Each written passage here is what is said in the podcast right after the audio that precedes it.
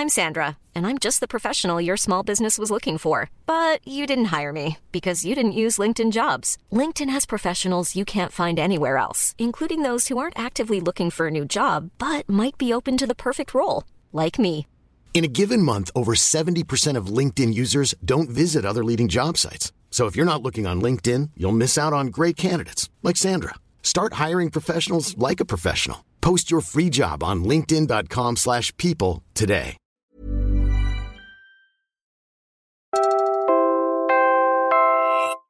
You're listening to Puma Podcast. Imagine this. Isa kang OFW na bumalik sa Pilipinas nung pandemic. Nasa airport ka. At pabalik ka na sa Kuwait. May ticket ka na. Nakapag-coordinate ka rin sa boss mo. Nag-impake ka na. At hawak-hawak mo ang overseas employment certificate mo. Nakapila ka na sa NAIA. Pero bigla ka na lang pinauwi kasi na-defer ang iyong working visa.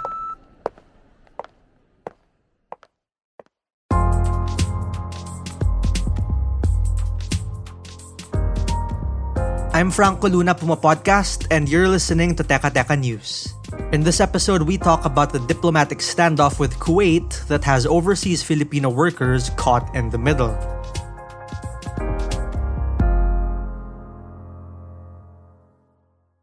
Yung sa amin lang, may naintindihan naman namin na nagkagastos din, no? Yung mga workers na palipad na sana. Kaya naisipan namin na bigyan din ng financial aid kasi hindi naman nila kasalanan at lalong hindi kasalanan ng pamilya nila uh, na nangyari ito. That's Migrant Workers Secretary Tuts Ople at a press briefing May 19th. According to the DMW, that was actually the experience of 815 OFWs whose travel to Kuwait was deferred.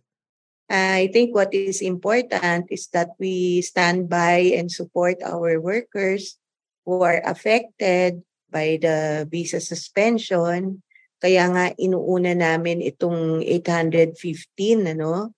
Siyempre umaasa na yung mga pamilya niyan kasi may mga workers na ang mes gusto ay hintayin kung ano yung magaganap dahil uh, may iba sa kanila talagang gusto magtrabaho sa Kuwait. Um, these are all personal decisions. The Kuwait government decided to suspend the issuance of new entry visas for Filipinos. Starting May 10, only Filipinos with valid resident visas are allowed to enter the Gulf state. Tensions between the two countries have been brewing for a while because of reports of violence and abuse of OFWs in Kuwait. Oh, how come my countrymen are now suffering brutality, cruelty, and death? And you seem to be oblivious about it. We've been complaining. Is there something wrong with your culture? Is there something wrong with the values? Potang ina prinansya yung katawan. That was former President Rodrigo Duterte He said that five years ago, in the wake of the death of Joanna Daniela de Mafelis, she was found stuffed in a freezer in Kuwait. In response, the government blocked the deployment of first time household service workers in Kuwait. It was for their safety, they said, and there have been more since then. There's also Ginalyn Villavende, a 29 year old domestic worker who died on February 6, 2022, after she was allegedly strangled by her employer. According to Kuwait media, more than 114 Filipino maids left Kuwait in less than four days after the brutal killing of another OFW, Julie B. Renata. She was killed by a 17 year old boy who reportedly raped and burnt her. Pero hindi lang noong panahon ni Duterte. Manami na similar incidents before. The thing is, pag may tension ng ganyan, policy, tsaka syempre, very vivid pa, bagong-bago pa rin yung images nila uh, Jubilee. And not to mention na meron ka pa rin, 2019 December, tsaka sila Dima Felis. That's Ellen Sana. She's executive director of the Center for Migrant Advocacy. Siyempre, on the part of yung mga nandoon pa rin, either magkaroon ng defensive attitude yung komunidad ng Kuwaiti sa Kuwait at parang maging worry sila na ito bang mga Pinoy, baka maging defensive. So, hindi necessarily they will be stopped to go back to Kuwait, pero yung atmosphere may not be so friendly. You know, for e- even for those who are already in Kuwait because of the tension between the two countries. And of course, very, very real is the fact that we have domestic workers na hindi lang literally na may, may violation ng contract na hindi napasweldo, pero sobra yung nangyaring pagkapatay. Very bad. Philippine officials see the ban as a response to Manila's move in February to stop first-time household service workers from going into the emirate. Here's Foreign Affairs Undersecretary Eduardo de Vega at a recent House hearing. I don't want to use the word retaliation kasi eh, we don't want to use provocative words.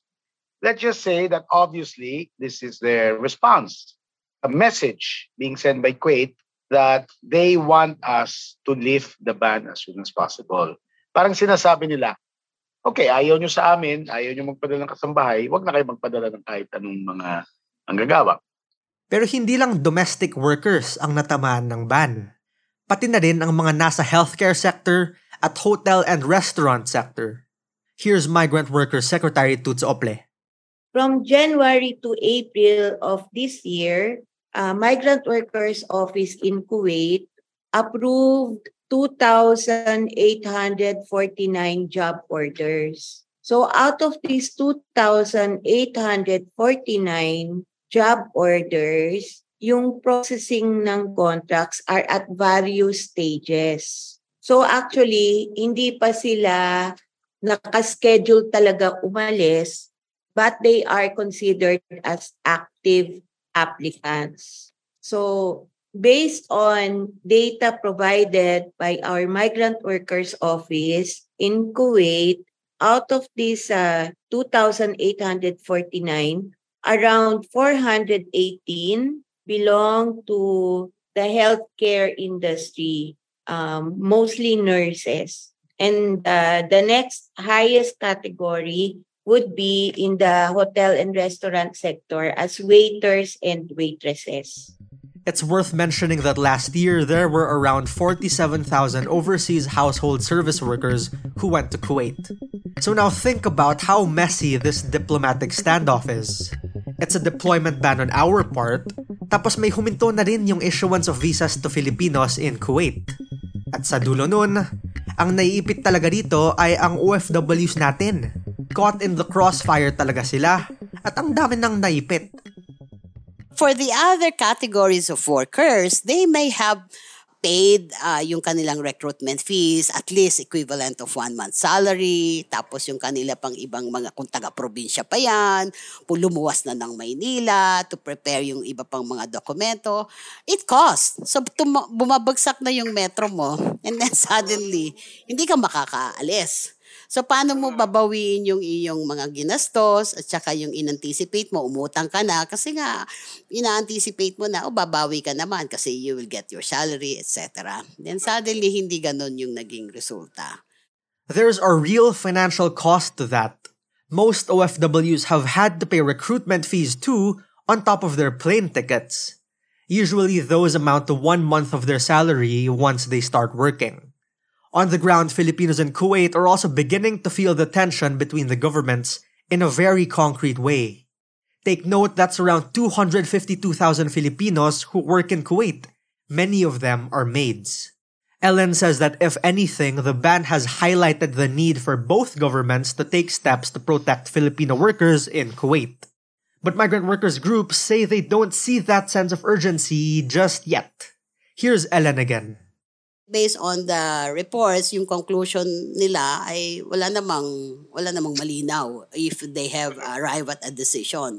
Uh, very diplomatic yung lingwahe na parang pag binasa mo, okay, okay. So, what now? So, parang nabitin ka. So, wala kasing course of action.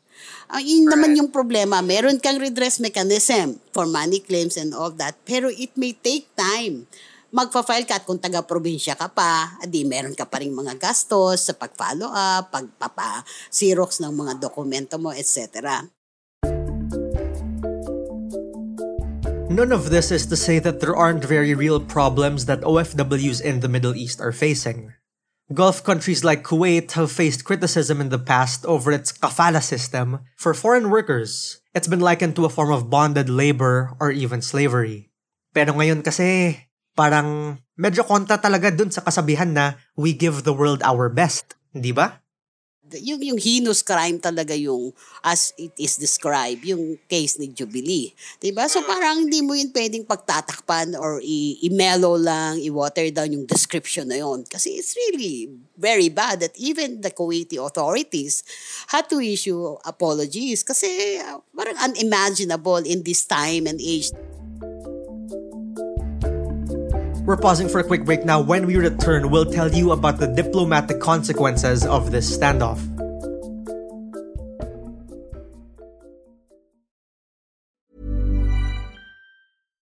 One size fits all seems like a good idea for clothes until you try them on. Same goes for healthcare. That's why United Healthcare offers flexible, budget friendly coverage for medical, vision, dental, and more. Learn more at uh1.com. It's that time of the year. Your vacation is coming up. You can already hear the beach waves, feel the warm breeze, relax, and think about work. You really, really want it all to work out while you're away. Monday.com gives you and the team that peace of mind. When all work is on one platform and everyone's in sync, things just flow wherever you are. Tap the banner to go to Monday.com.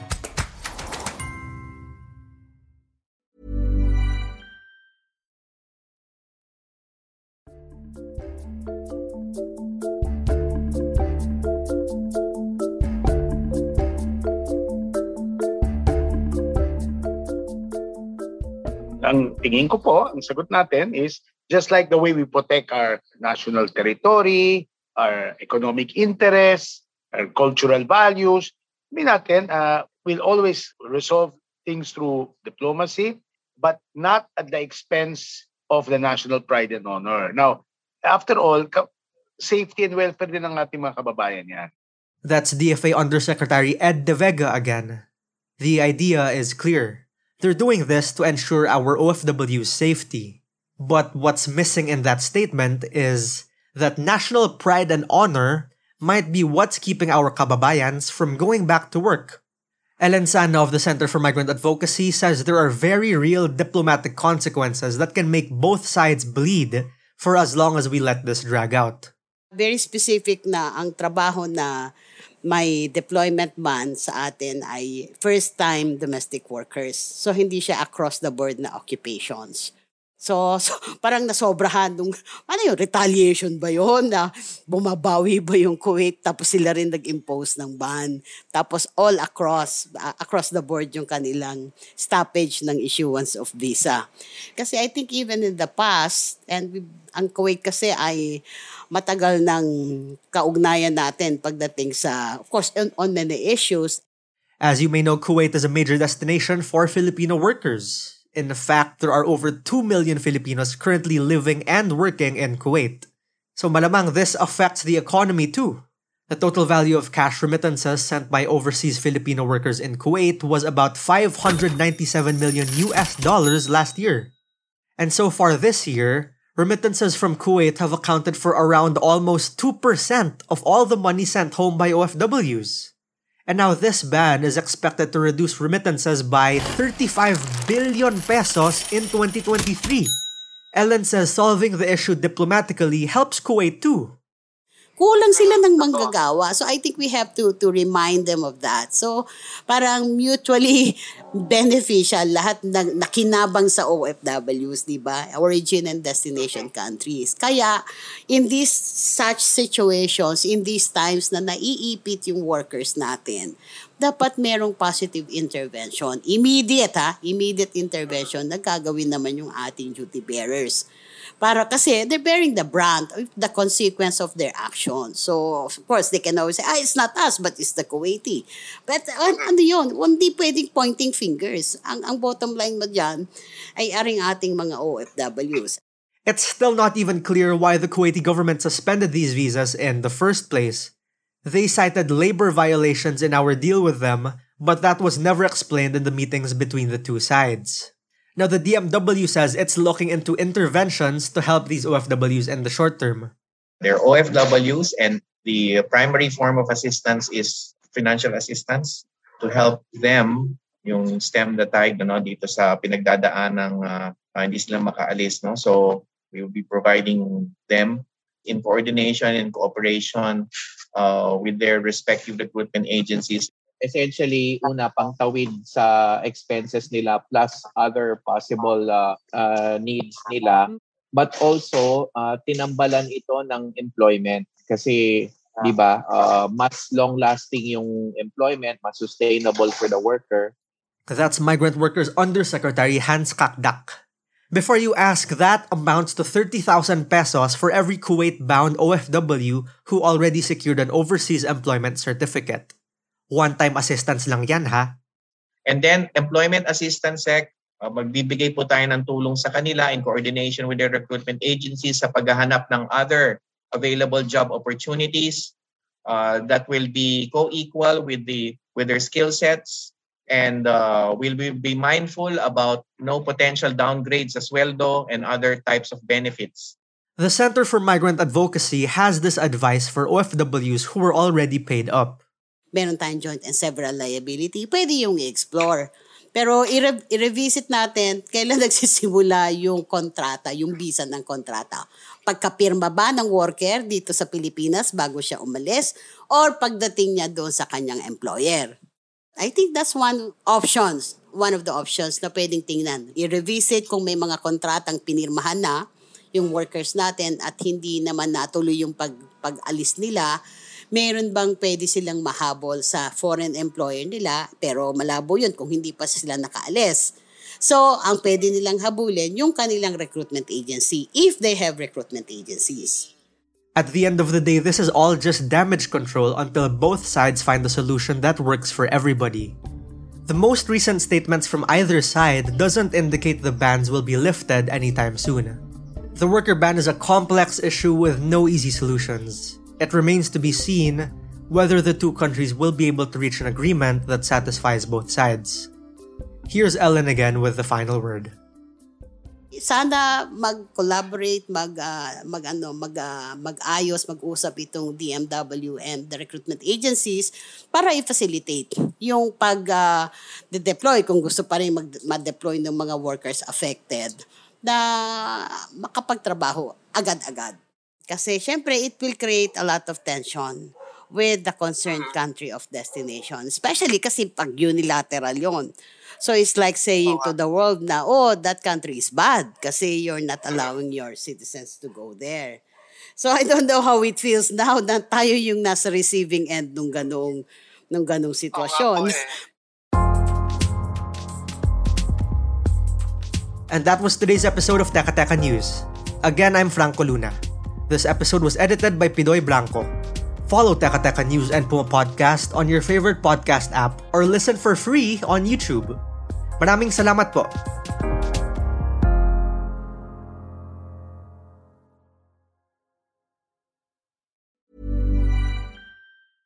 Hey, it's Paige DeSorbo from Giggly Squad. High quality fashion without the price tag. Say hello to Quince.